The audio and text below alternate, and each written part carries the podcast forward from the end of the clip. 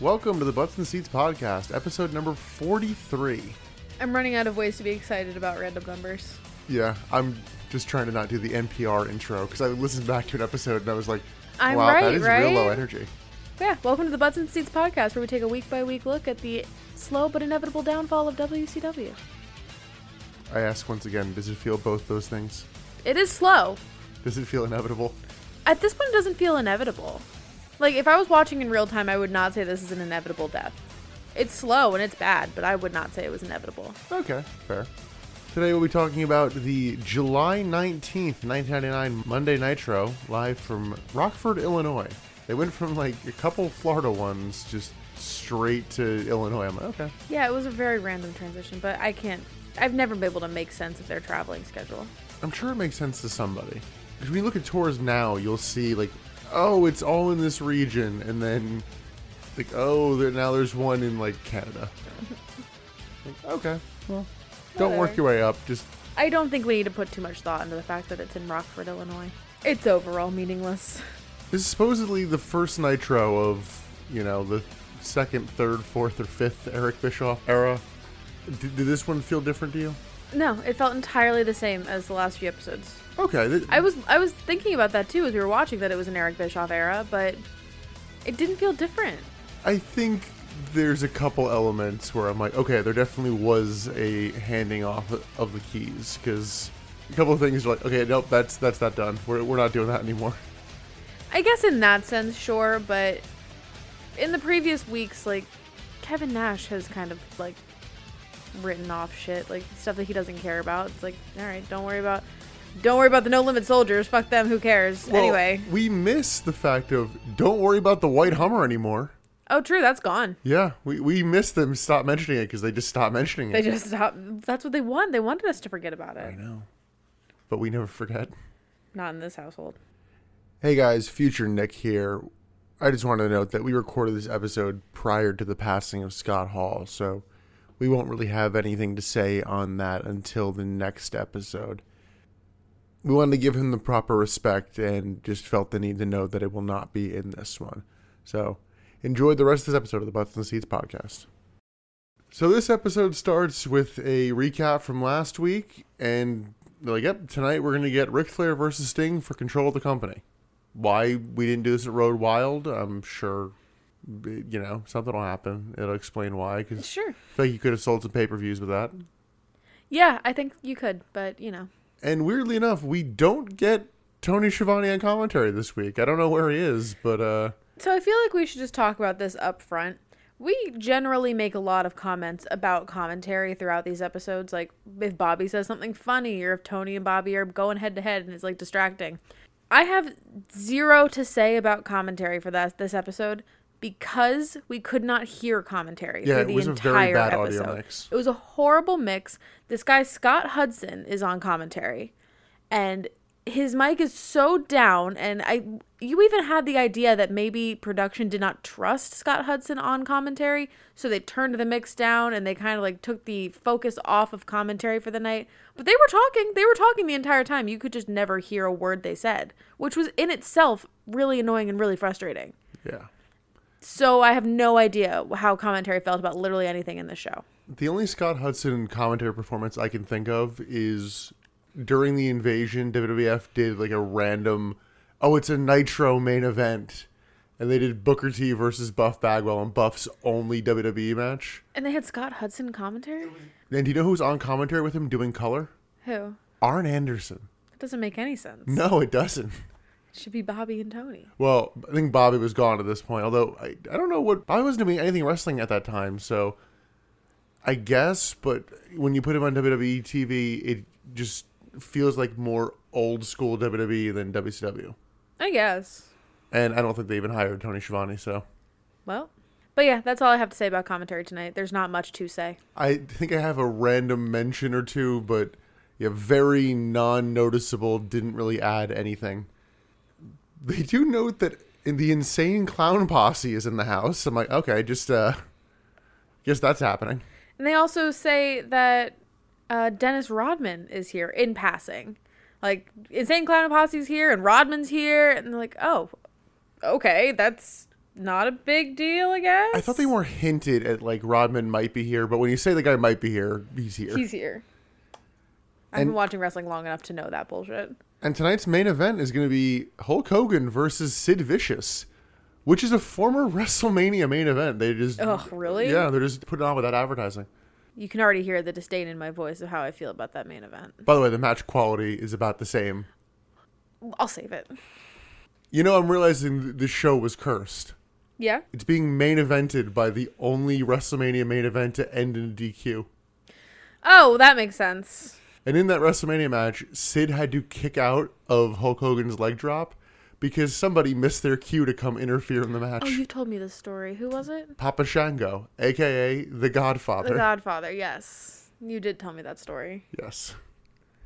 He's so late too. It's not even like, oh, he just missed it. It's like he kicks out and then like 30, 40 seconds later you see him run out to the ring. It's like, yeah. oh. Apparently he was like chatting with the Undertaker or something. Yeah, I, I get that. just missed the cue. I feel like I have all my Scott Hudson notes early on because he just feels a little forced. Like he's trying real hard to give production exactly what they want. He wants to be rehired. But he just throws to like a entire video package of just Ric Flair abusing power. Yeah, why did we get this? I don't know. I did know that it includes bits of the insane asylum. Yeah, but not Scott Hall. No. I did note during this because they were splicing that in. It's like, isn't it nice to just write off inconsistencies as insanity? I mean, yeah. It's like, you know, it was all a dream. It's the same kind of like logic. Like none of it was real. He was insane. It was all a dream. Wake up, Nick. Well, they also include a random Sting promo that had nothing to do with Ric Flair and try to completely reframe it as like it happened last week. It's like happened in like Yeah. April. Well, he's back. Did you know Sting's back? He didn't. He, he didn't use the line this week. Did he even have a promo this week? I don't think. I don't think so. he did. So he didn't even have an opportunity. I'm back Well, and I'm back in black. well, I'll tell you who does have a promo is my boy Sid because he's coming out first and no music, just shouting at the camera. Nick literally started giggling like a child when this started. he does call Hogan Mister Hogan. He's a gentleman. He was raised right. He gets the crowd to chant for Hogan and then tells Hogan that he will tell Sid that Sid is the master and ruler of the world. Typical shouty stuff, nothing really of substance, but it's like, all right, later on, you know, we have this match. Woo! As much as I love Sid, I was not looking forward to that match. I want to see Sid in a match that's good. I don't know if there really are any. I just fucking hate. I'll I'll get to it later, but I fucking hate watching Hulk Hogan matches. I hate it with a passion. I have not watched one that I'm like, "Oh, I get Hulkamania." Really? Not one? Really. Oh, okay. I want to get it, but I just don't. It's really meant to be the cartoon superhero kind of vibe. And maybe for, I need to watch more like 80s stuff Yeah. cuz I Wa- watched a just few, watch him but be it's coked out of his mind cutting a promo. but it's just standing in the ring, walking in a circle, start the grapple, don't grapple, walk away, bear hug. And that's it. They did not do a bear hug in that match. No, I know, but that's what his matches usually are. Anyway, Hmm. again, we'll talk later. We go from there to the Nitro Girls. With boas, they have a prop. We love a prop. I was going to say, do you have any notes on any of the Nitro Girls segments from any of these? I feel like I do. I have none. Well, this one was just they got a prop. But they get Fit Finley coming out to face somebody because he comes out and Jimmy Hart is somewhere, just appearing on the video screen, and he tells Finley if he wants his title, he has to come to Sturgis, which is where Road Wild is.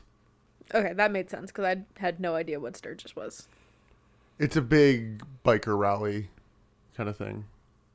Sturgis is? I thought it was a town. It's both. The town is basically known for this biker rally. Okay.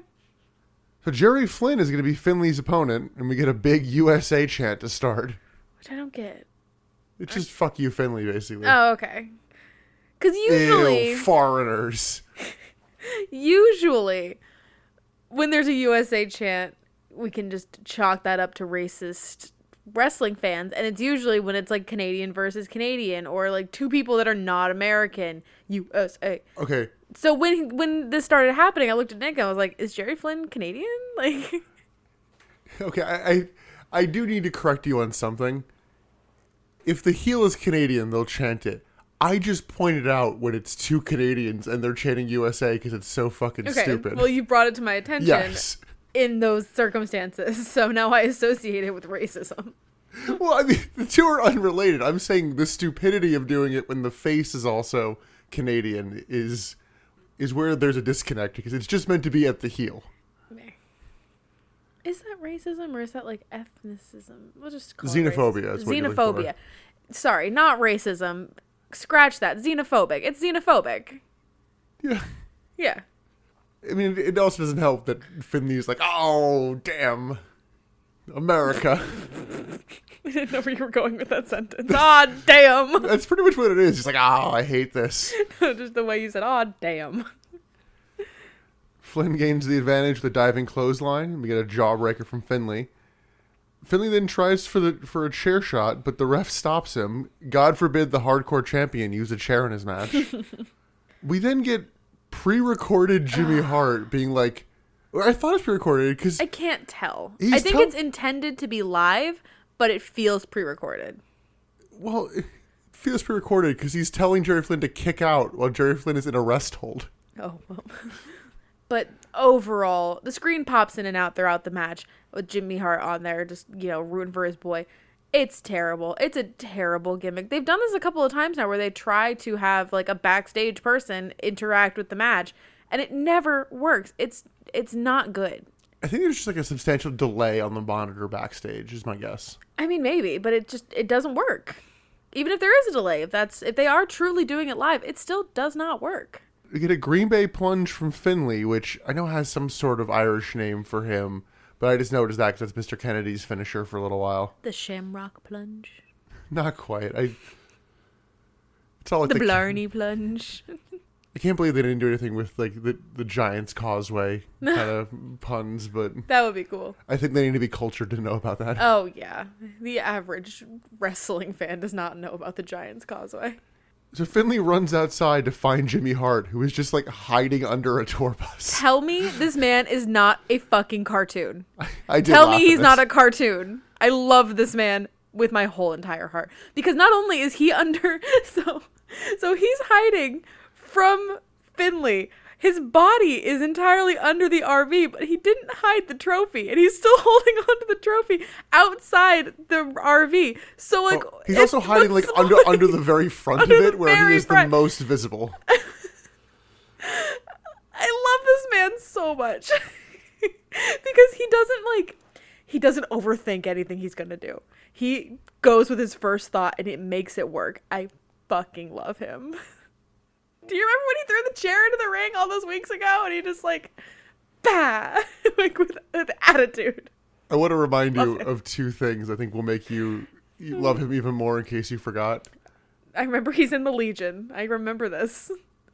He's in No, the fucking dungeon. he's in isn't the he? God, dungeon. I quit. It's not even that. I was going to say he wrote Sexy Boy. Oh, I did know that. Yes, he's great. And he is the high pitched voice that goes, Sexy Boy. I love this man. Is he still alive? Yes. Thank God, protect him. So the first family suddenly beats down Finley until we just cut away. hard cut. Yeah. That was a hard cut from Finley getting beaten down to just like random conversation backstage. Yeah. And I did laugh at Jerry Flynn, like, just ran from the ring to go attack them too. Did Jerry Flynn show up in the parking lot? Was Yeah, he there? yeah. I don't remember seeing him in the parking lot. I o- I only remember Jimmy Hart being the cartoon character that he is. I don't know who Finley's going to face at, at Road Wild, but Please be Jimmy. I doubt it. That'd be amazing. Okay, it's time for some payoff because we go backstage with Lenny and Lodi in a meeting with, with JJ Dillon. I deemed him JJ. The man's wearing glasses, Dylan.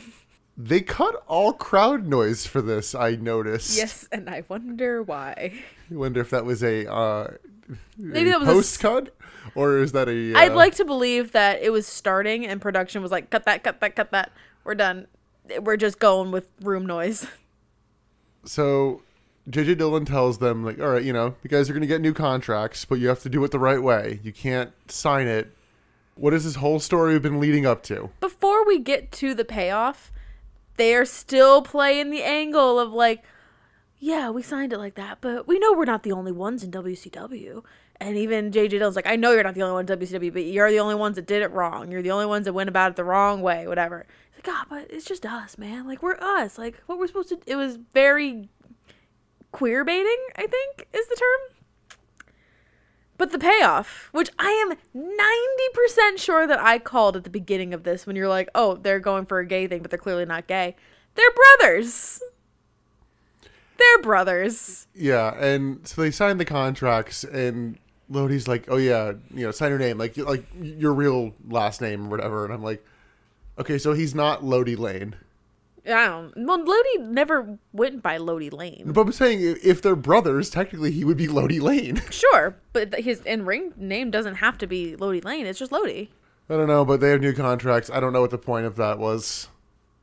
to get them to stop screaming the F slur. I'm just saying in terms of the, the story. I don't know what the point of the Oh, story yeah. was. I don't know. That might have been Eric Bischoff being like, "These guys are getting too much F slur heat. Make it stop." I don't know. I don't think they were worried about that 99, babe. That's fair. Eric Bischoff absolutely wasn't worried about that. Let's just move on from that because But they're brothers. I think I called it. I'm like 90% sure I, I feel called like it. you did because I remember saying like they're like like Canadian or some shit. yeah. Moving on, we get Mean Gene in the ring and he brings out Hollywood Hulk Hogan Woo. coming out to the NWO theme on Peacock. And But Voodoo Child in real life. Well, it's not this one. It's for the main event where you li- Scott Hudson literally says, "Ah, we hear the familiar strings of Voodoo Child." I had that note too. I'm like, uh, okay, confirmed. It's okay, done. so we know that y'all dubbed this for sure. If there was ever a question, which there's not because we have the original recordings. So Gene refers to him as basically a hometown hero, and I'm just Yeah, like, he referred to this as his homecoming in Rockford, Illinois for Hulk Hogan. I combed through that man's Wikipedia. He has never lived in Illinois. the closest I could think of is when he was working in the AWA. It was like a you know a north. It's like the Midwe- Midwest, yeah. Yeah, it's like kind of that But isn't area. that out of like Minnesota? It's yeah, it is more out of Minnesota. That's why I'm like, I, uh, I don't understand how this is a homecoming. I don't know. But they really sold us that. He got a pop as if it was a homecoming. These people well, it was love it was a well. I mean, the, when It he was- first came out, it was a fake. No, no, pop. but like during the promo. But these people love Hulk Hogan. for some reason, Hogan hands his belt to Gene, and I just see the belt on Gene's shoulder. I'm like, book it. Hogan says that Hollywood mania is running wild. I'm like, Brother. oh, that does not flow. Hogan credits the fans for basically his reason to turn face. He welcomes the challenge of Sid tonight. I'm like, yep, WrestleMania 8 main event. No, no notice. no. What year was WrestleMania 8? Uh, 92. So it was only a few years ago, really. I mean, in modern day, actually, that's a bad comparison to say. In modern day, WrestleMania, we're nearing WrestleMania 38, and WrestleMania 31 was main evented by Chex Notes, Roman Reigns, and Brock Lesnar. God damn it. I am so, oh tangent. I'm so fucking sick of Brock Lesnar, man. I'm so sick of him. I'm done with him. I want to cut his fucking ponytail off. I'm so fucking sick of, Bo- of Brock Lesnar. you almost called him Bork I do- Lesnar. It doesn't help that we're still very slowly watching SmackDown, where he is the focal point of the show. I never want to see this bright red tomato man on my fucking television again, and he's always there. I'm done with him. I'm so sick of him. Ugh. And If one more person tells me that his performance in that fucking Royal Rumble was amazing and amazing, and like great and you know legendary, I'm gonna. Okay, we, Kick him in the face. We I do need can't. we do need to note that you're talking about the 2020 Rumble, not the 2022 Rumble, where I think everyone agrees. What the fuck? I'm so sick of this man. I don't even know who would be the be the other part of it, but I'm just picturing the uh, Eric Andre show meme of Brock Lesnar winning the Royal Rumble. How could Shane McMahon do this? oh my god, nightmare match. Brock Lesnar versus Hulk Hogan. Oh, we saw that on SmackDown. Of course we fucking did. Well- when? Uh, mid 2002, Brock fucking murdered Hogan and wiped Hogan's blood all over his body. Oh shit, I don't remember that. We were watching that so slowly. We really got to kick back up on that. I thought you were saying nightmare match Brock versus Shane, which oh no, almost happened. that'd be a dream match. that would it? I kind of think so. I think that I think that would at least have some energy behind it. Oh god, no! No, it it didn't matches- happen because they teased it and no one wanted it. No, in my head, nightmare matches are matches where nothing happens, i.e., our fucking main event tonight. When I'm just sitting there waiting for them to start wrestling or to literally do anything, that's a nightmare match to me. And Brock Lesnar does that. Hulk Hogan does that. The big boys do that. I'm, I can't do it. I'm sick of it. I hate it. I hate it. Do it's you- the worst part of wrestling. Do you remember us watching the WrestleMania 20 match of Goldberg versus Brock Lesnar where they're both leaving? Yeah, and that pissed me off. Like Mm. I got it, I understood it, so I kind of respected it, but it pissed me off. You got Well, because they were both leaving, and they were like, "What are they gonna do? Fire us? Fuck it, we're gonna just." fuck around in the ring. I don't respect that. I get it. I lost where we were. Um, uh, Hogan. Oh, Hogan has his eyes on Road Wild and Kevin Nash, and it's pretty much just a hype segment, not too much a note. And I'm like, this is one that definitely could have been backstage if WWE did more of those. Yeah, And then after the promo, Hogan just talks more to the camera. I'm like, this was your promo. There was nothing else going on. Just hit your fucking points in the promo. Oh my god, that was infuriating. Like, if you have more to say, you were literally on a mic 10 seconds ago. Continue. Ugh, yeah. Fucking hate Hulk Hogan.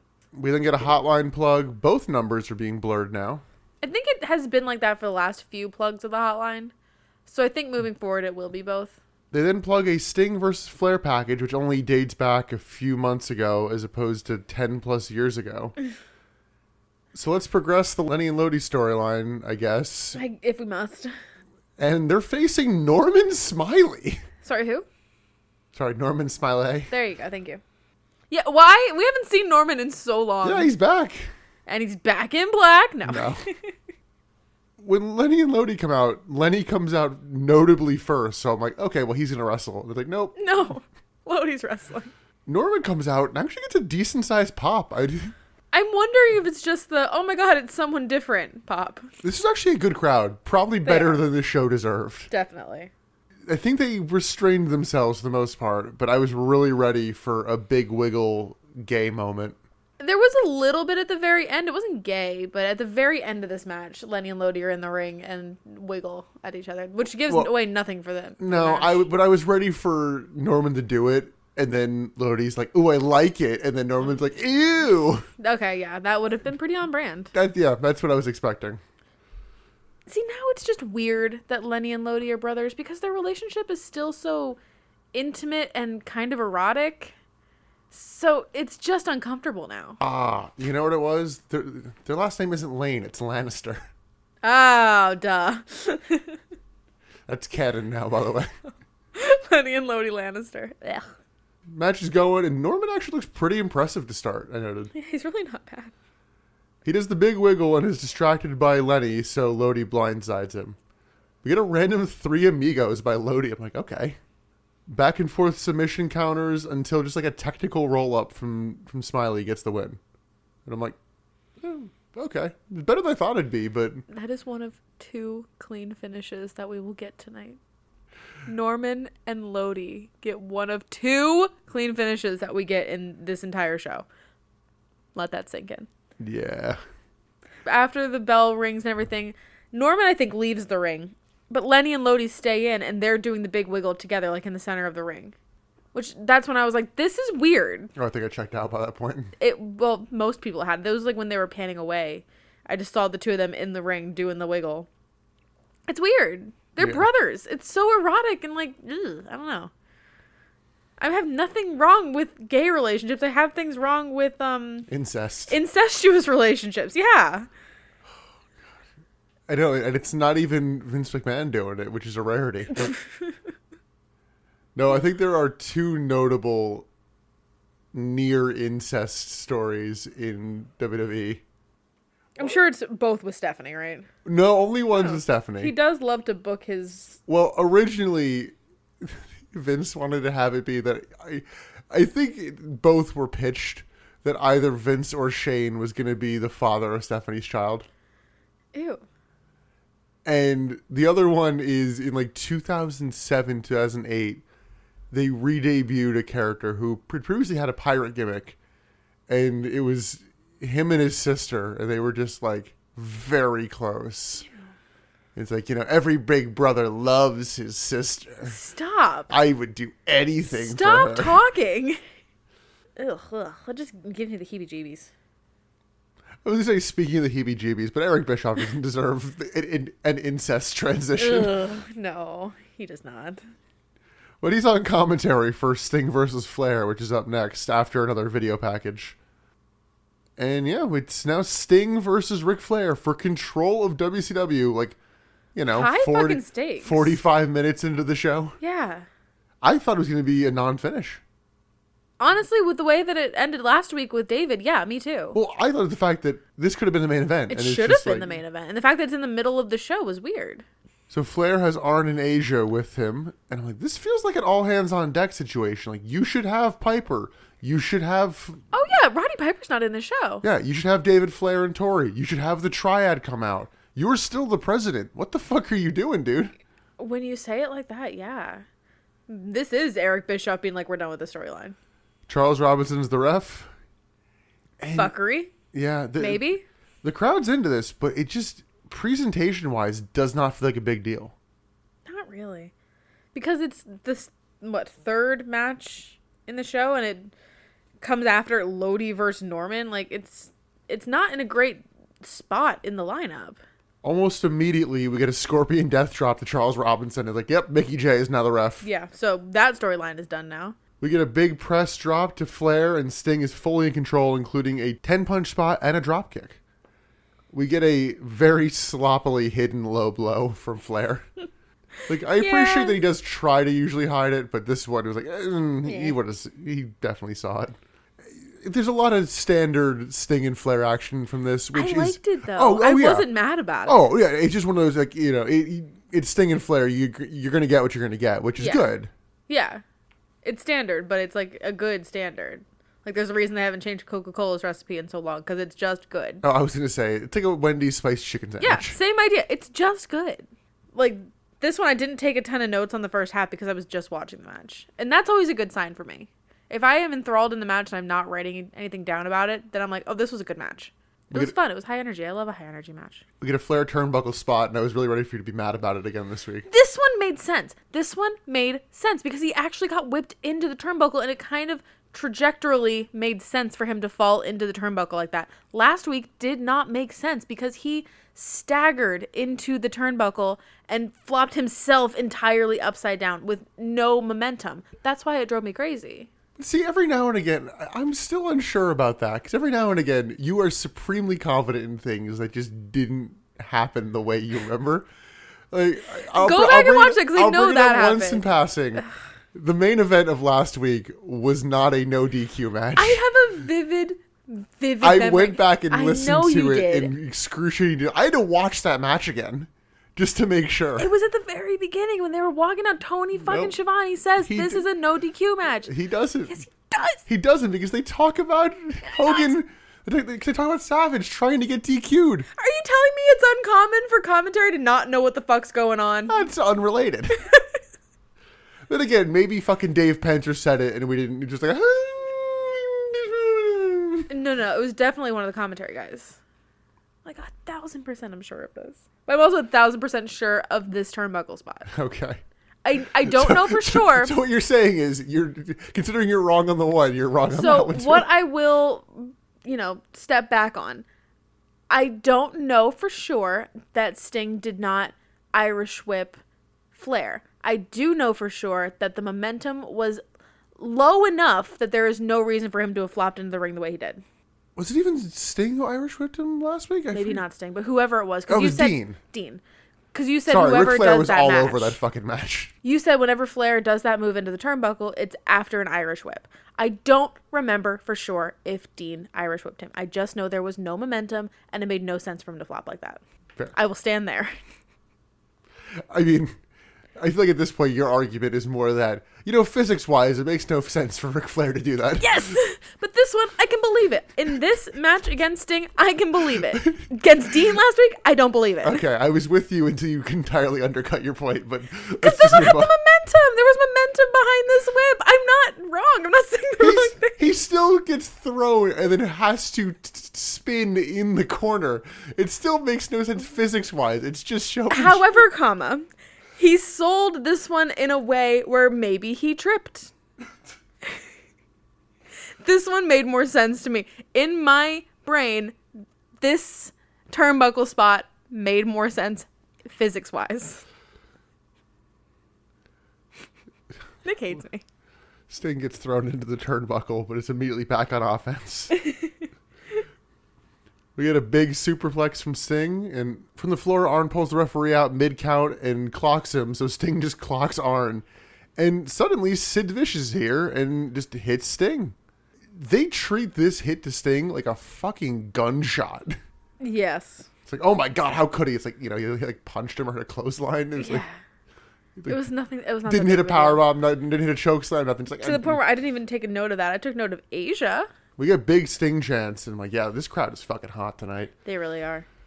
Flair stomps Sting repeatedly and locks in the figure four. Sting kicks out of the pin, kind of like there was a weird spot when they do that, like in the figure four, like you're down. How do you kick out of the figure four is the thing. Like, Well, you can techni- power your shoulder up, Well, but technically speaking, when you're, it happens with with him occasionally, where if your shoulders are down, it doesn't really matter how the person has you. It's like as long as like they're touching you, like that can be a oh pin. yeah, but it's just a kick out when he has your legs all tur all pretzeled up, like kicking. Okay, it, it's a figure of I Oh, speech. know, but madam. the actual kicking can't happen.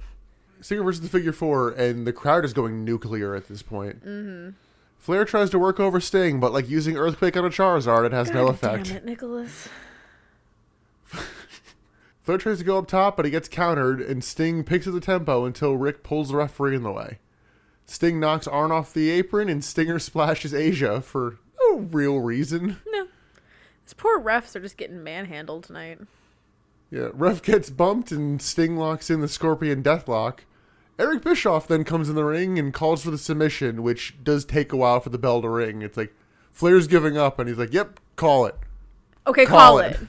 Hey, call the fucking ring. Like, It's like compare this to the Montreal Screwjob, where the holds barely even in. It's like ring the fucking ring bell. the fucking bell. that shit rings here it's like okay he's given up like a ha- minute and a half ago like okay you know can we can we ring the bell so sting wins but then sid comes in and power bombs eric bischoff hulk hogan comes down and chases off sid Hero Hulk Hogan comes to defend his honor. and lost in all this is that sting is now running wcw yeah, it's not really a big point. Like no one really talks about it. It's not a big deal. like i kind of assume he's gonna like hand off power to bischoff or jj Probably. dillon or something but because i just can't picture sting running the company No, I It's don't just- feel like it's he ju- would want. it's just to. weird for his character Yeah. but this was a good match Oh, I really enjoyed this match. yeah it, it's sting and flair I Yeah. mean- Like this is a contender for best match of the night. I do wonder if there's going to be a rematch at Road Wild, considering it's Eric Bischoff who called for the pin, and technically speaking, it's like okay, what You're not power a do you referee. have? Right. That's what I was Although thinking too. it- Kidman winning the other week stood, so I guess there's precedent. I guess. Yeah, I don't know. It's really hard to tell. They could twist this if they wanted to. I think Flair will be out of power, but we'll get a rematch for power. Do you think he'll win that match? No. Okay. Excellent match. Fucky finish. Confusing finish. Moving on, someone in the crowd is woofing for the entrance of Rick Steiner. It's like really loud, like directly into the mic. To the point where I thought it was Bobby Heenan at first. is Rick Steiner versus Horace Hogan. And we honestly had to wait to see who came out from backstage because it was just the NWO music playing. So we're like, Yeah. who the hell could this be? Vincent? Like Stevie Ray? Oh no, it's Horace. Sure. Quick, who are the other two? Brian Adams. And I don't even remember. Fuck. Hold on. I don't think he's here tonight for what it's worth. Is it the guy that we just watched What do you mean, what do you mean just watch? on TV? no. Oh. No, you're thinking of Bill DeMott, aka Hugh Morris. I can never. find- No, Emily, we're talking about the guy who you literally always forget. Scott Norton. I didn't even register that Scott Norton was there.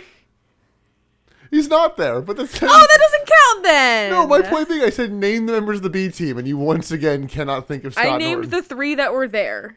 Stevie Ray, Vincent, and Brian Adams were there, and Horace. and Horace. Yeah.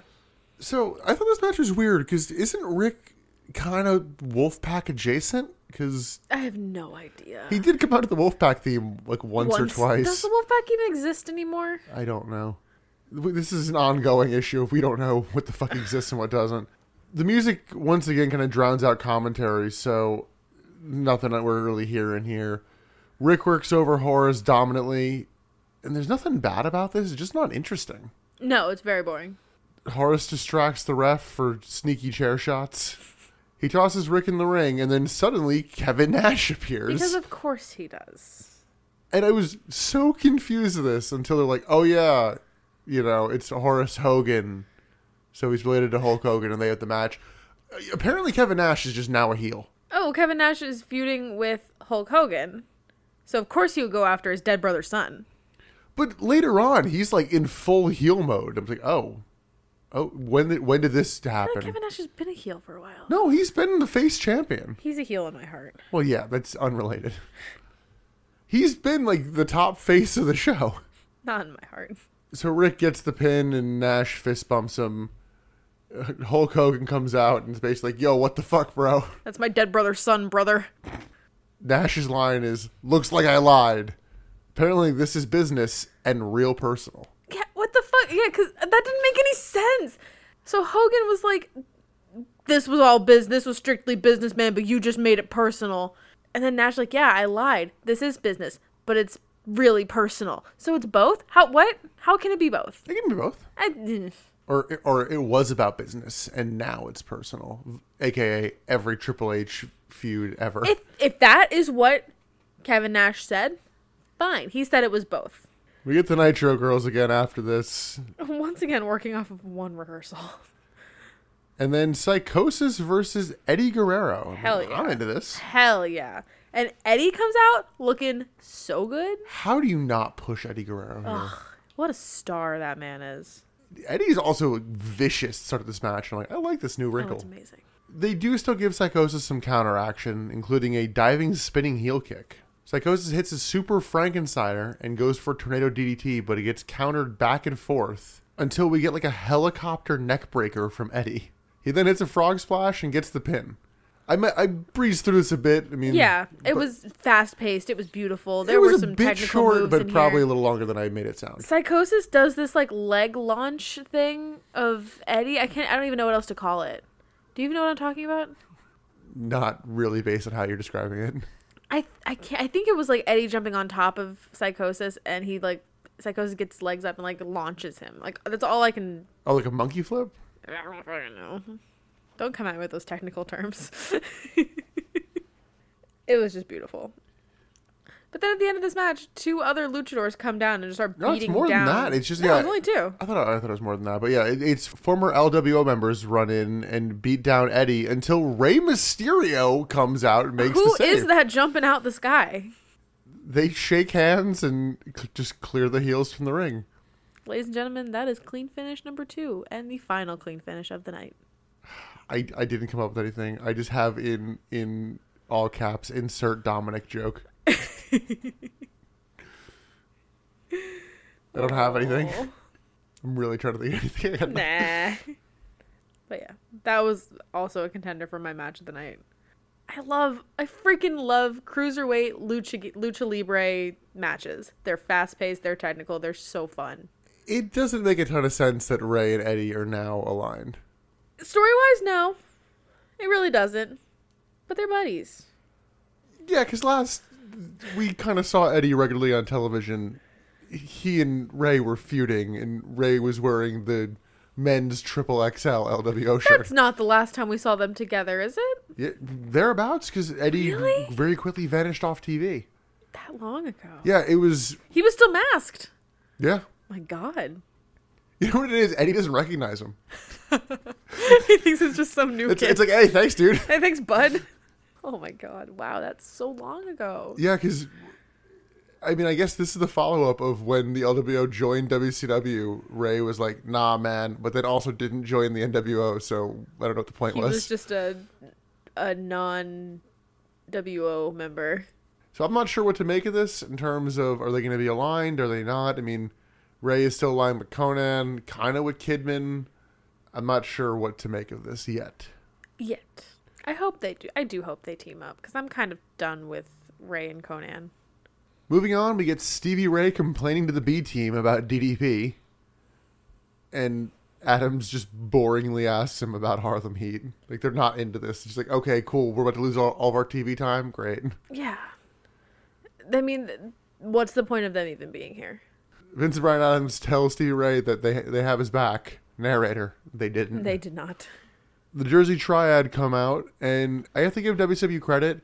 The tag titles fe- do feel important, I think, because DDP is holding them. Yeah, They've like done a good job building him up. they Even- really have.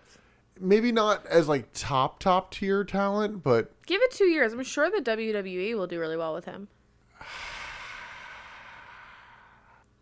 so they come out and DDP calls for a three shot, you know, like camera wise. Yeah, he's like calling the the production direction. I love him. You know what it is? He he usually writes out his matches. Now he's going to start adding other elements, like our production elements. He's a director. Apparently, Stevie Ray ate from Jersey. Oh my god, this came out of fucking nowhere. They start calling out Stevie Ray or whatever, just cutting a promo on him. And Bam Bam Bigelow just goes, Stevie Ray? He ain't from Jersey. We then get What yo, the fuck? yeah, we get yo mama jokes from Canyon, Oh. and I don't remember who says it, but they basically do the thing I've been joking about for months. We're gonna be on you like neck bone. Okay, so I did research. okay. Because I've been so confused if this is like a term that we were not aware of because we were not, you know, in pop culture in 1999 as five year olds. So I looked it up. Okay. What do you got? I'm pretty sure this is a misquote. oh, Because the only thing that I can find from both Urban Dictionary and Booker T's Twitter itself. Because it's not, the quote is not, it's on like neck bone. The saying is, it's on like a pot of neck bones. I'm sorry. What? When something starts to happen or something begins happening, it's like, hold on. I, it's, it's Urban Dictionary. This is hard to read. it's it's referring to how chicken neck bones are cooked are prepared like it when it starts when it's going it's going you put the pot of neck bones on it's on it's on like neck bones i think that's what they're going for but the saying it's on like a pot of ne- neck bones and then so Okay, that's, I- that's the urban I, I will, dictionary be, I will be honest. I was losing the chicken aspect of this because I'm just picturing like a, a pot of human neck bones, and I'm like, what the? Fuck? no it's bird neck bones turkey chicken what have you so again i just i just googled this term and then one of the first things that comes up is booker t's twitter and i'm like perfect he's gonna have it because booker t is the one that said this the first time he tweeted in what 2015 it's gonna be on like a steaming pot of neck bones Oh, like a pot. Okay. like a pot of neck bones. So I think he's just been saying it wrong for years. And he's finally saying it right now because there is no reference. If you Google it's on like neck bone, that's not a thing. On like a pot of neck bones is. So he's just fucking stupid and it's just continued on throughout the company, I guess. So now DDP is saying it wrong. It's not a thing. Booker T himself. It's not a thing. Okay. So I don't feel stupid for not understanding it because it's not a thing. The end. End of my research. That's also the only note I have from this match. Well, the match itself is Stevie Ray versus Canyon. Stevie overpowers Canyon to start, and I'm just really waiting for the triad to interfere so Booker T can come out.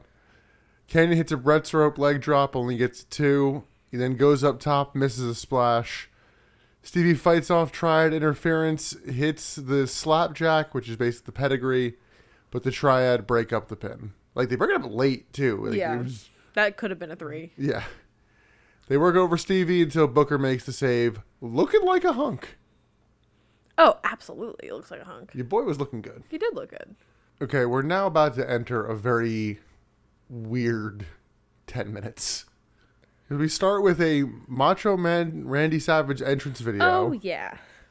And I'm like, I guess no thoughts on losing the title. Like, he really is just over that. I guess, yeah. Now it's all about revenge. And on commentary, we suddenly have a guest. Because Scott Hudson and Bobby Heenan welcome Arliss to commentary. It's like, I'm bringing WCW to HBO. Yeah. So I also did research on who this guy is. Yes, because the it's the actor Robert Wool. But he's in character. There's a show that aired on HBO in the 90s called Arliss, and the two S's at the end are dollar signs. I was going to say, we need Yes. to note that. They're dollar signs. And it's Robert Wool, Sandra Oh. It would, like seemed to be a pretty big show.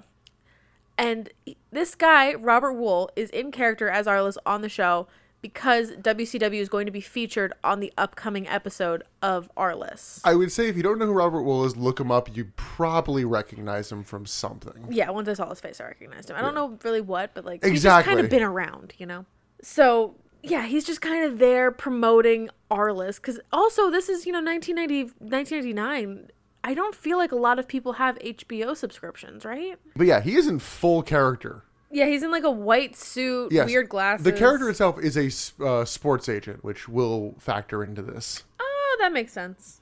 So Randy Savage then comes out with Gorgeous George and Miss Madness. N- No Medusa. Yeah, no Medusa, at least not off the bat.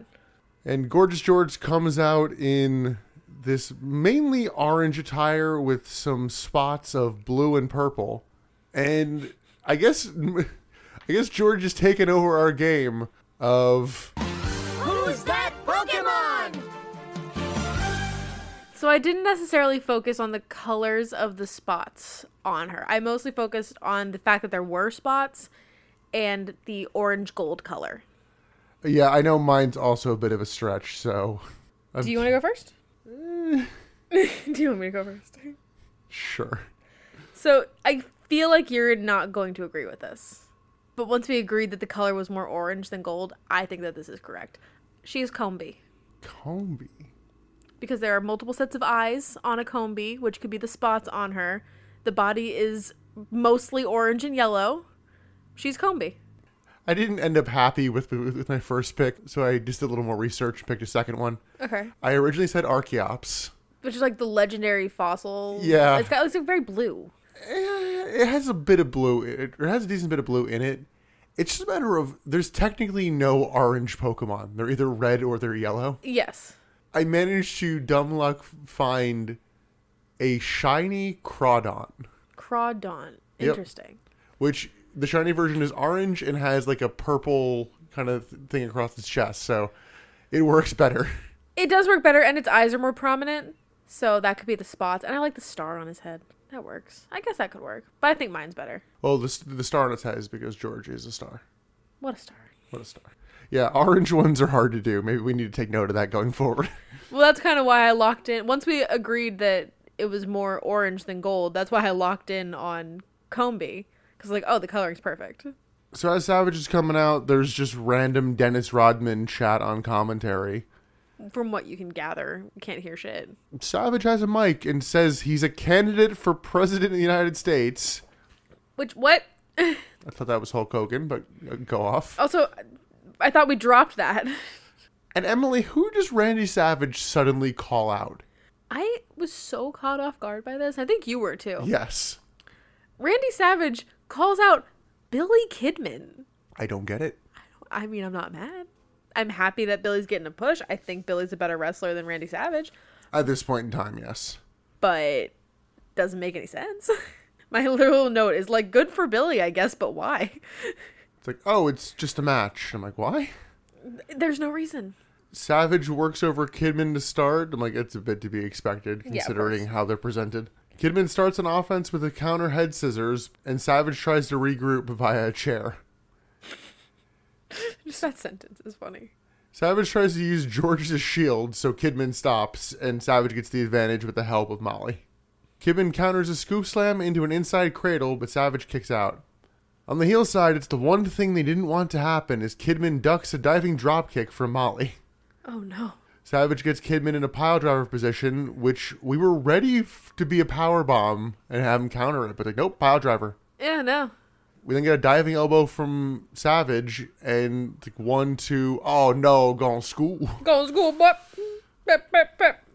He then attacks the ref, another diving elbow, and this prompts Dennis Rodman to come out. Okay, before we get into the annoyance that is Dennis Rodman, because I don't like him. Okay.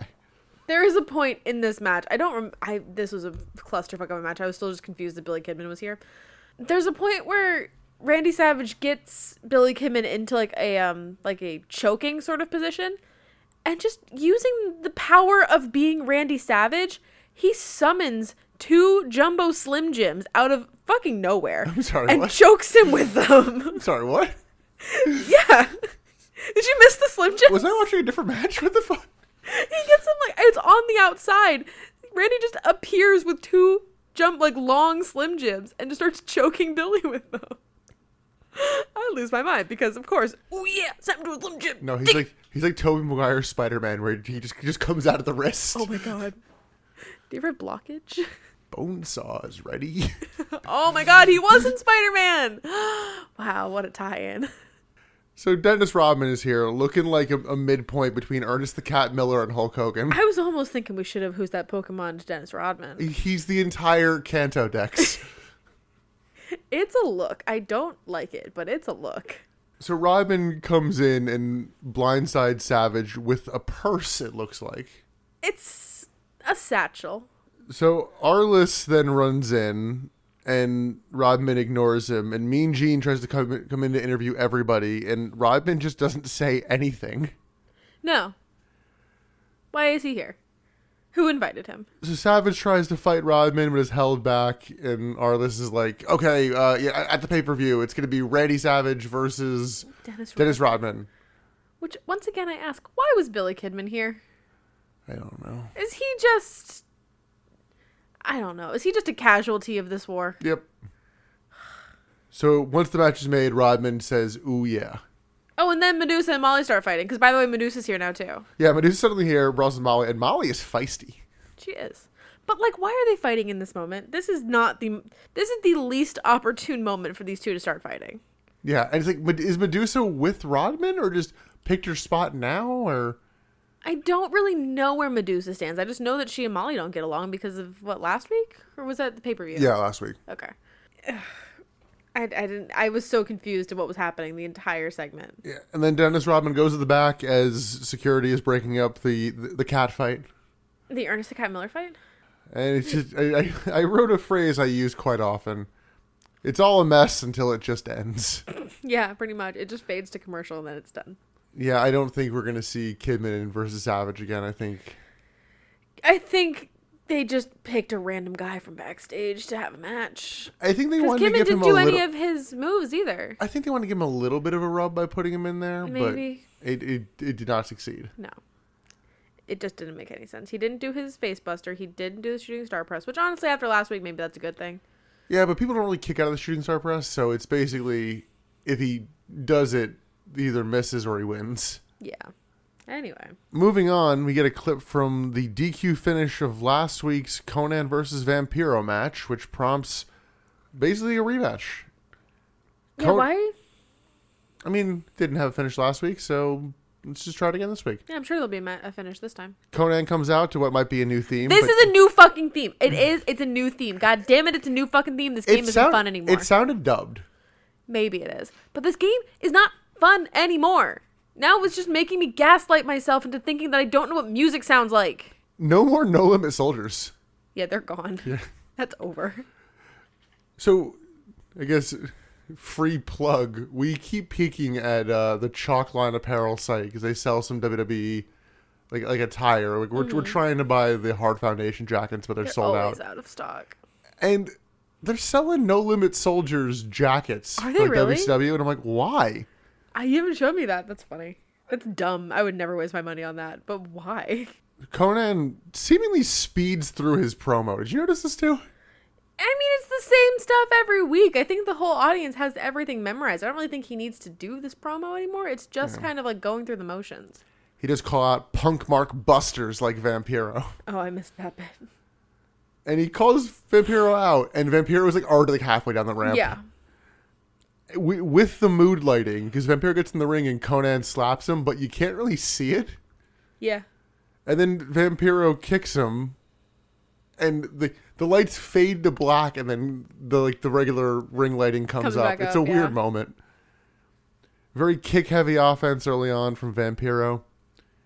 Conan tries to adjust his falling pants mid slam, but then has to wait till he's actually slammed to adjust them. Trish Stratus is screaming somewhere. Yes, she's not even in the business yet, and just like No. what the fuck. She's still just a wee bab. I mean, she'll be there soon. When did she debut in WWE? I late '99, early 2000. Okay, so she's very close. Yeah. We get the back kick and face buster from Conan.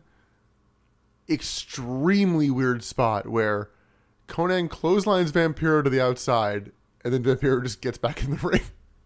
Yeah, just rolls right back in. Yeah, it's like, I didn't get that. we get a ver- sloppy float around bulldog, which I think is just how he does that move, and then a rolling clothesline as the crowd gets very distracted all of a sudden, and it's the insane clown posse. Which I was very confused by at first. At first, I thought this was another like ECW tag team debuting in WCW. That was the public enemy. I did kind of think it was Public Enemy at first. And then I saw the clown makeup. I was like, oh, this is Insane Clown Posse, which prompted me to ask, who the fuck is the Insane Clown Posse, Nick? I don't have an answer for you right now. We can we can uh, do a little more research. Are they music? yes, but they also have a lot of wrestling ties. Because the Insane Clown Posse um, do magnets. Magnets. How do they work? Really? what the fuck? I remember that promo. That promo. Is that a promo? It's a song. Oh, I thought this was like a backstage promo. No. I thought they were like singing backstage. Whatever. Yeah, I don't know enough about them. I, I think they are not quite as criminal as the Hell's Angels, so I think we're a little safe. But I Oh, know do they have a criminal background? I don't think so. I know I need to their do some fan Googling. base is very intense, but I'm I not don't- shocked by I that. don't know if there are any atrocities carried out in their Magnets, names, so I magnets, how they think work. uh, I think we're fine. And Emily, who else is with the Insane Clown Posse? Okay, I wanted to give you shit for this. Okay, well, no, I stand by what I said previously. I Nick- didn't say we were done with him. I Nick said has we. a tendency. I said of- we saw his last match. Nick pronounces people dead before they're dead. I'm not dead yet. exactly. No, So- I, I was very careful with how I told you. By the way, the person is Raven. It's, yeah, Raven is just chilling on the apron, watching it all happen. It looks great. I love Raven. in Oh, that. yeah. he looks awesome. So suave, awesome. Eagle Ear listeners will remember that I said we've seen Raven's last match. He will come back as part of a segment or two, but we're basically done with Raven. Do eagles have good ears? I don't know. By the way, I would argue the fact that Raven is here is irrelevant because Raven doesn't say a single fucking No, word. but he's still here. Just because Goldberg didn't say a single fucking word in his return with the ma- that band, did he, not return He did. He said, "I'm back." during the performance? Well, yes, I I think he said, "I'm back," and then the lights came up, and but Oh. he said, "I'm back." Nah, hearsay. Also, WWE No would have one you watched believe that. that he didn't. So. Anyway. But you just, you- this is like the third time that you've been like, yeah, it's the last time we're going to see this person, and then they're back.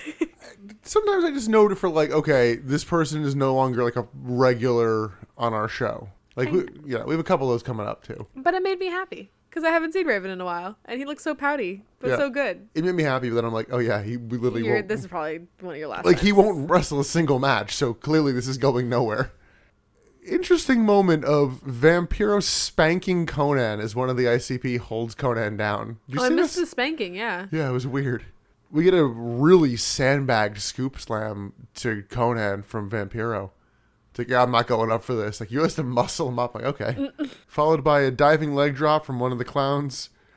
Ray tries to make the save, but eventually gets caught with the sit out powerbomb from Vampiro. Ray is just a good friend. Can we talk about Ray Mysterio in this episode? It's making the save twice. He is the only man that will come to TV just to save two of his buddies. He is a good man. He is, stands up for what is right.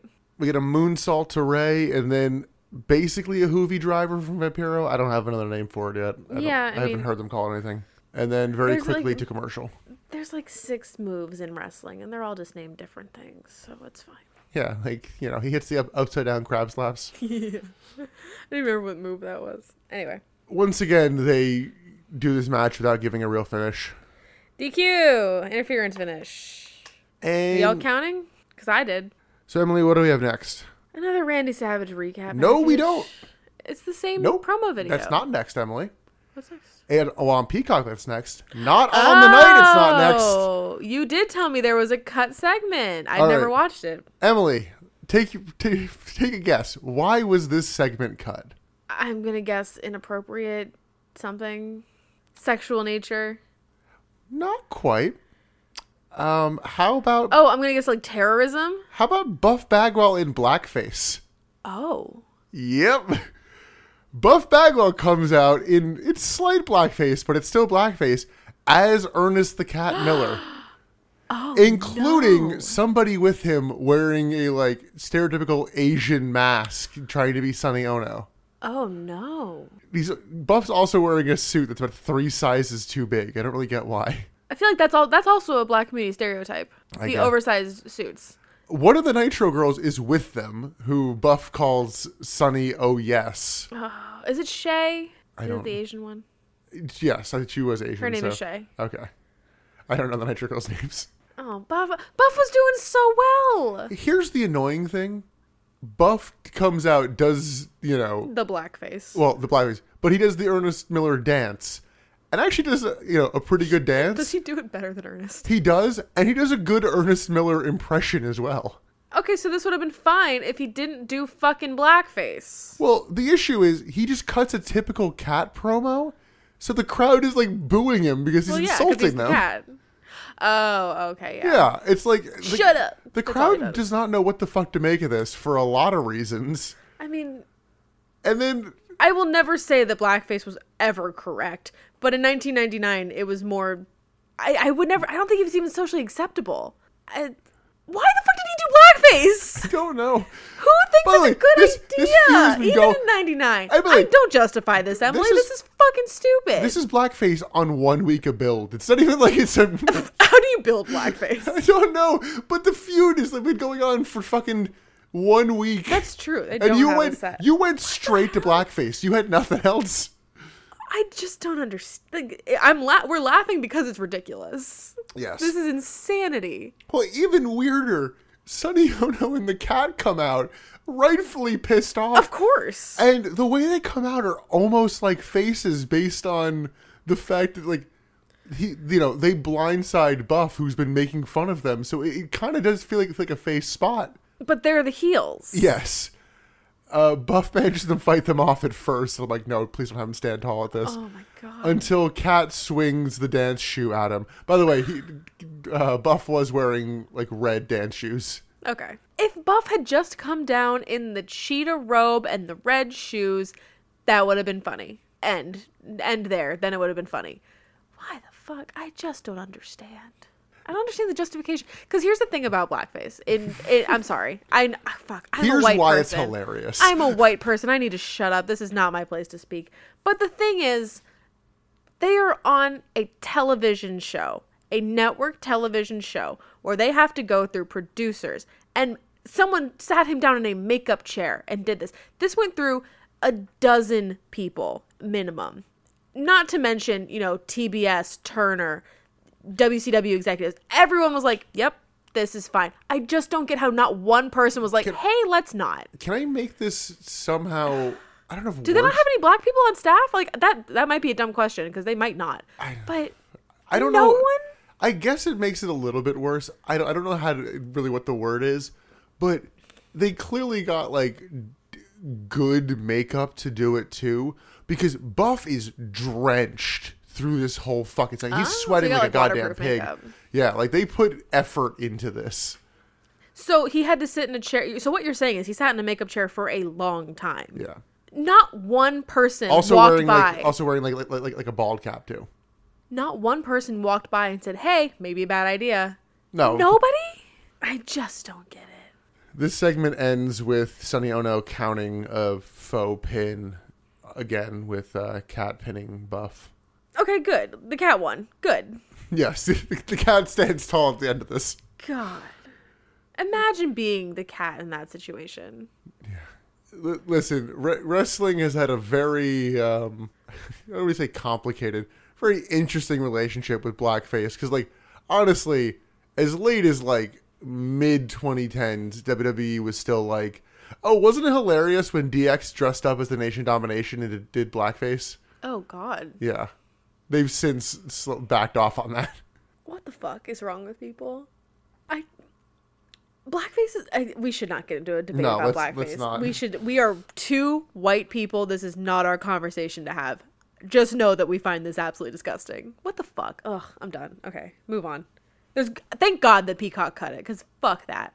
I'm not sure how much more blackface there is in WCW because it wasn't like a oh isn't DX so funny like I imagine eh, if there is any it was very much swept under the rug. Oh, for sure. Yeah, keep an eye out on that. I'm glad that you look up like the cut segments. Yeah. Oh, by the way, we did miss some DJ Ran. Really? They're still keeping DJ Rand on Apparently. payroll? Wow. Why? We didn't get uh, S- Hulk Hogan and Randy Savage recap clips from last week. I still can't wrap my head around that. I'm sorry. I'm still reeling. Then get our second to last match of the night. It is the West Texas Rednecks, which in this instance are Kurt Hennig and Barry Windham, which I probably would have guessed, versus Chris Benoit and Perry Saturn. As they came out, I was like, gee, I wonder who wins this match. I, I figured you would have predicted a DQ finish. Well, So the partners line up in weird corners. Did you note this? no. They they're in the wrong corners. They're not in the corners with the rope. I mean, there might be a rope, but it's Well, there is definitely a rope because it is utilized later. but it's the opposite ones that are always used. Huh. Benoit and Saturn maintain the advantage till Benoit gets tripped up by the other West Texas rednecks, and they all just beat him down, including like the ref gets distracted by Perry Saturn, like, "No, come on, I need to help my guy," and the four of them just work over Benoit for a little while, like, Jesus. Yeah, but I mean, are we surprised? And then we get a very sudden cut to commercial. It did feel sudden. It was just like, okay, we gotta move. Oh, got commercial. Oh. Bye, Okay, bye. So, um, Perry Saturn and Chris Benoit do this like leg lift move. Have I just been oblivious to this in the last few weeks, or is this new this week? Where the guy is like face down and they each grab one leg and lift him up and slam him. That's a, a somewhat typical tag team move. I feel like I haven't seen it. I thought it was cool. Looks good. We do get a nice superplex from Barry Windham. It's like, don't forget, he- like he can wrestle. He needs to t- change his outfit. He looks like He Man. Yeah, I mean, he's on the the down end of his career. Yeah, no kidding. I mean, he's a former WCW champion. I want to say. That's a bummer. Hennig misses a back elbow in the corner, and Benoit makes the hot tag to Saturn. Get a T-bone suplex to Barry Windham, who gets clotheslined to the floor, and then Saturn locks in the rings of Saturn on Kurt Hennig, and then the other heels run in for a DQ. the end. Dean Malenko makes the save, but then the West Texas Rednecks beat down him too. This is where um a rope gets involved and they start choking out. I think it's Chris Benoit.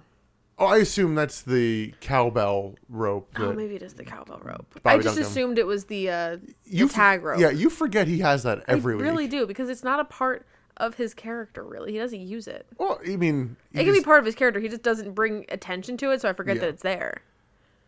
If he came out ringing the bell every week, I'd be like, "Oh yeah, the bell." so the rednecks are beating down Benoit, Saturn, and Malenko, and then we get someone not making their debut on the podcast, but making their uh, debut to, the, I guess, our main timeline. Yeah. It's Shane Douglas. I was kind of surprised to see him. Yeah, I mean, I knew he came eventually because I, I forget exactly what it was, but he like no showed that uh, ECW pay per view that we most recently reviewed. Oh, yeah. I forgot about that. So Douglas makes the save and cuts the promo about like you know like we're gonna like take over WCW, gets all fired up like there's a cancer and you know who I'm talking about. I don't know who he's talking about. I think it's Ric Flair, who is now out of power by the way.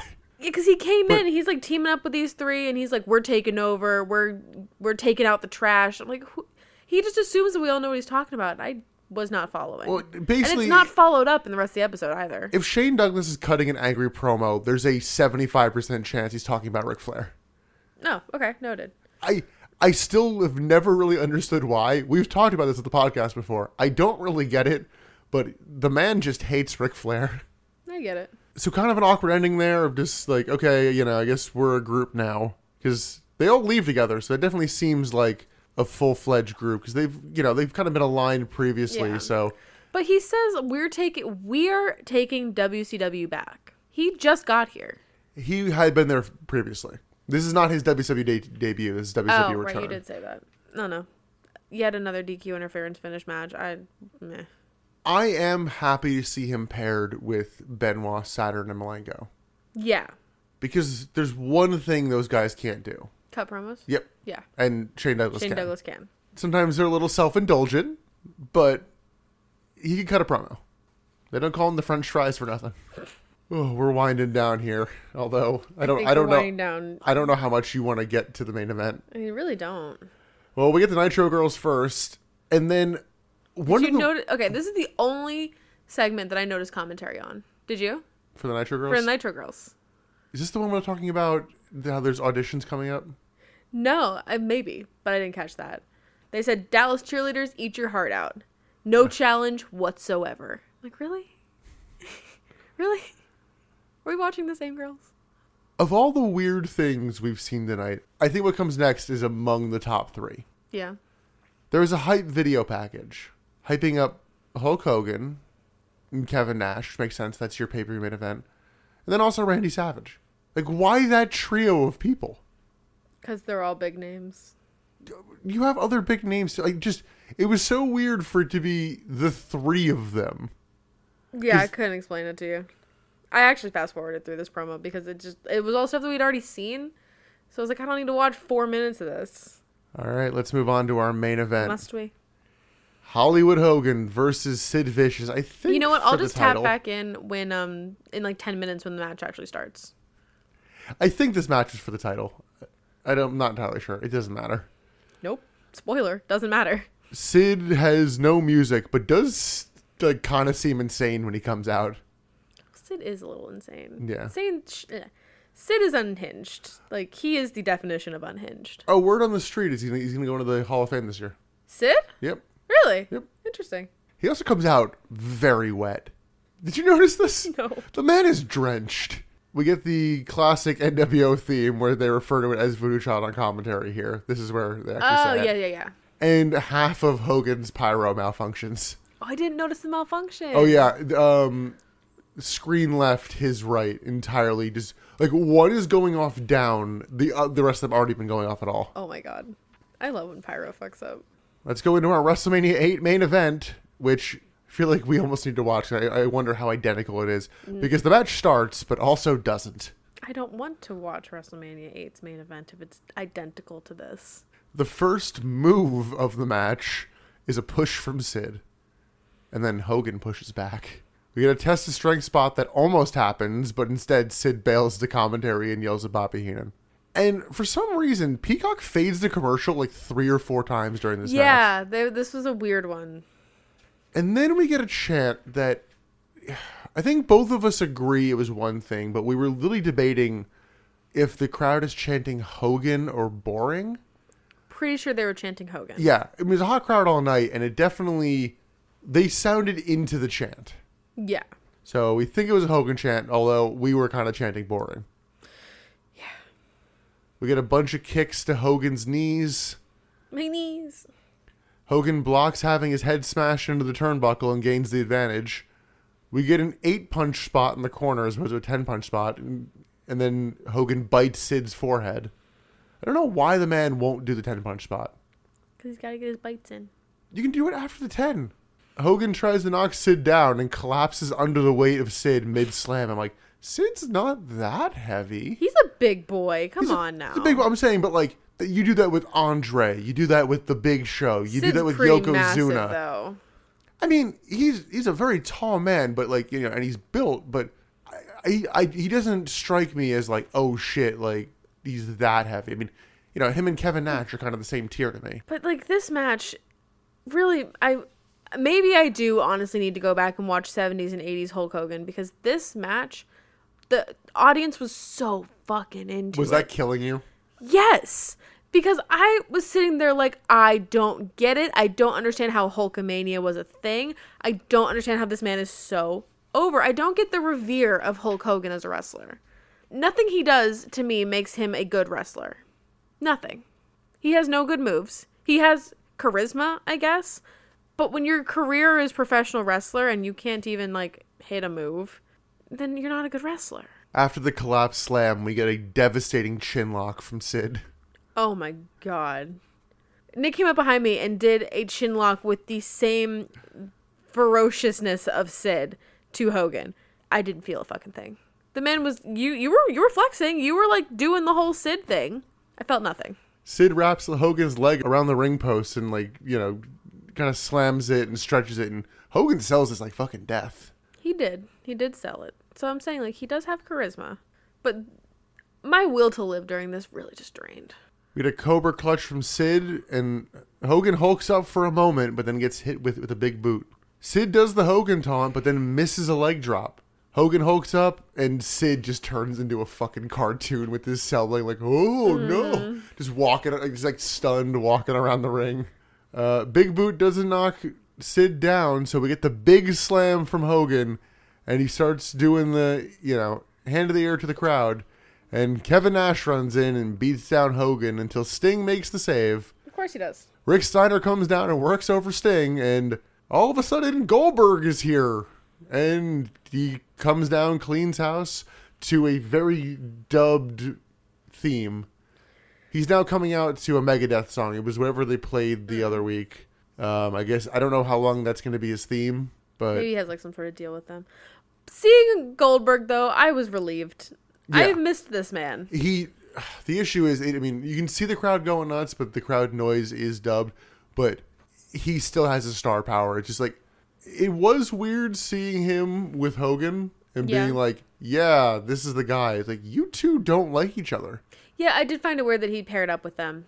yeah but memory of goldfish yeah also sting and hogan don't like each other But the three of them are now basically a tag team. Cuz it's going to be it's going to be 3v3. like honestly in terms of nwo hogan's biggest rivals i would say it's probably fu- or, i mean maybe piper you can throw in there but i'd say it's sting and it's goldberg Yeah. I don't know. Th- that last match really killed me. And like it, it didn't make sense why it killed me. I can't really justify why it killed me because it did not kill the audience. Did you hate it? Probably not. Like i didn't like it i mean i it was kind of exactly what i expected Yeah. and I, but i don't mean that in a good way like get you know the, the i didn't do a bump count on this but it's low fair. Yeah. it's it's it's Well, especially because it's a 20 minute match and the first 10 minutes are nothing. it's not 20 minutes I know, I was exaggerating, but half that match, they're just staring at each other. Almost locking up, but never locking up. Yeah. Almost locking up. Then he leaves the ring. Almost gets counted out, but he doesn't. Stuff kept almost happening. And that's what was killing me at the beginning of this. I was desperate for this to just start. And then when it started, it wasn't anything exciting. thoughts on the nitro as a whole I really enjoyed the Nitro as a whole. I had no issue with it. Yeah, it's one of those. There's not. It's not a ton notable on this. Like, no, this was a quality background noise Nitro. y- yeah, I think that's a good way to describe it. If you put this on, you will not miss anything. Yeah, and you can peek in and go like, "Oh shit, it's it's Eddie Oh, it's and that guy, it's Eddie, yeah. Eddie and Psychosis." Like, oh, okay, I, I can tune in for this. Yeah. You know, fold in laundry. Exactly. Doing dishes, whatever, just putzing around. Like, yeah, this is a background noise Nitro. Which It's not offensive, but it's not spectacular. you know, background noise is uh, difficult to find a best bit and MVP, but let's do our best here. Emily, what is your best bit? So I gave my best bit to the Eddie Psychosis match. Oh, okay. I really enjoyed that match a lot. I gave mine to the Sting Flare match. That was my number two. yeah. So it was neck and neck for those. I give it it was to on you- like neck bone for those two. I give it to the actual match, literally like bell to bell. Not the No, I'm ignoring Yeah, the, yeah. The, the, the post match there. fair. Emily, who is your MVP? You'll laugh at me. I gave it to Rey Mysterio. I, you know, I had a feeling you were gonna based on. He's your- just, you know, the hero of the night. Everyone thinks that Hulk Hogan is, you know, defending his hero honor. No, Rey Mysterio is standing up for what he believes in, and he's coming to save his buddies twice. He came to save the day twice. I struggled with MVP because, I mean, Sting and Flair were good, but that's that's their autopilot Yeah. there. So it's like you know, it- it's not a notable effort. I notice I do this a bit, and I'm gonna give it to the person making their debut slash return kind of Really? thing. I'm gonna give it to Shane Douglas. Why? Can you just breathe a little life into the show for me? Okay. I'm excited to see him. You know, Okay. uh, honestly, I mean, Honestly, whatever gets you through the episode. if I didn't do Shane Douglas, might give it to Norman Smiley just for he was fairly impressive in his match. I was happy to see him, and I feel usually when we see Norman Smiley, we're like, "Ugh," and I'm like, okay, yeah, So you were more willing to get this episode not counting. You're more willing to give your MVP to Norman fucking Smiley than you've ever been to give it Buff Badwell. you know, what? you're right. My MVP is Buff Bagwell. for Absolutely this not. show. Not this episode. No sir. No ma'am. Nuh-uh. Hey, turn yourself into a pickle. Funny shit I've ever seen. God. But he's been he's been good, and you will not give him the MVP, but you'll give it to Norman Smiley. I actually will note one final note about Buff Bagwell's segment. It was actually it was humorous to note how similar him doing the cat like the cat's promo was to him just being an obnoxious heel back when he was a heel. I'm like, you're just doing the same thing. Yeah. It's the same. You're just So using you the really didn't need the blackface. you're just using the word whoop a little bit more than you would if, you know, you were yourself. I can't believe that segment happened. I'm good good on you, Peacock. I didn't need to see that shit. Anyway, leaving on a happy note. However, yes, Norman's. Norman Smiley is your MVP. Okay. No, no, Shane Douglas is my MVP. Oh, yes. Followed by I mean, you gave yours to a guy who just made made the save twice and got his ass kicked. One He's of a them. good friend. You're giving it to, giving him MVP for kayfabe reasons. He's a good friend. So on those lackluster MVPs, that's going to be it for this episode of the Butts and Seats podcast. Next up is the July 26th, 1999 Nitro. Road Wild takes place on August 14th. Oh, we got time. So I think we have two or three more. Jesus. It's the 14th. I think we've got three more. So yeah, I guess we got three more Nitros before then. I guess I guess it's only a five week build, but it just feels further apart. They do feel far apart. So that'll be up in, you know, probably two weeks. We're doing pretty well with holding to that kind of schedule. Yeah. Until then, you can listen to all of our back catalog on Apple Podcasts, Google Podcasts, Amazon Podcasts, Spotify, and Stitcher. Oh, as well as uh, iHeartRadio. I forgot we added that. Yeah. So basically, anywhere other than SoundCloud that you listen to podcasts, we are there. I am trying to do YouTube stuff, but our host site is being weird about it, so. Yeah, that's something we'll play with moving forward. But you can also follow us on Twitter at Butts in the Pod, also Instagram at Butts in the Pod, and find us on Facebook, the Butts in the Seats Podcast. Emily, any uh, final notes before we get out of here? Not really. I wish I had something fun to say, but I had a terrible thought that I think we need to leave us on. oh no. Do you remember the Hell's Angels segment from months ago? I remember the shit that I got for it. Do you remember them coming out to the ring? Yes. Emily, the next pay per view is at a biker Oh rally. no, that's gonna be the entire pay per view. I don't know, but Oh, I don't. I'm no. worried. Oh. Oh God. Well, we'll get to see how bad it truly is in a few weeks of Road Wild. But, but until then, I'm Nick, I'm Emily. and thanks for listening. to This episode of the Butts and Seats podcast. Bye.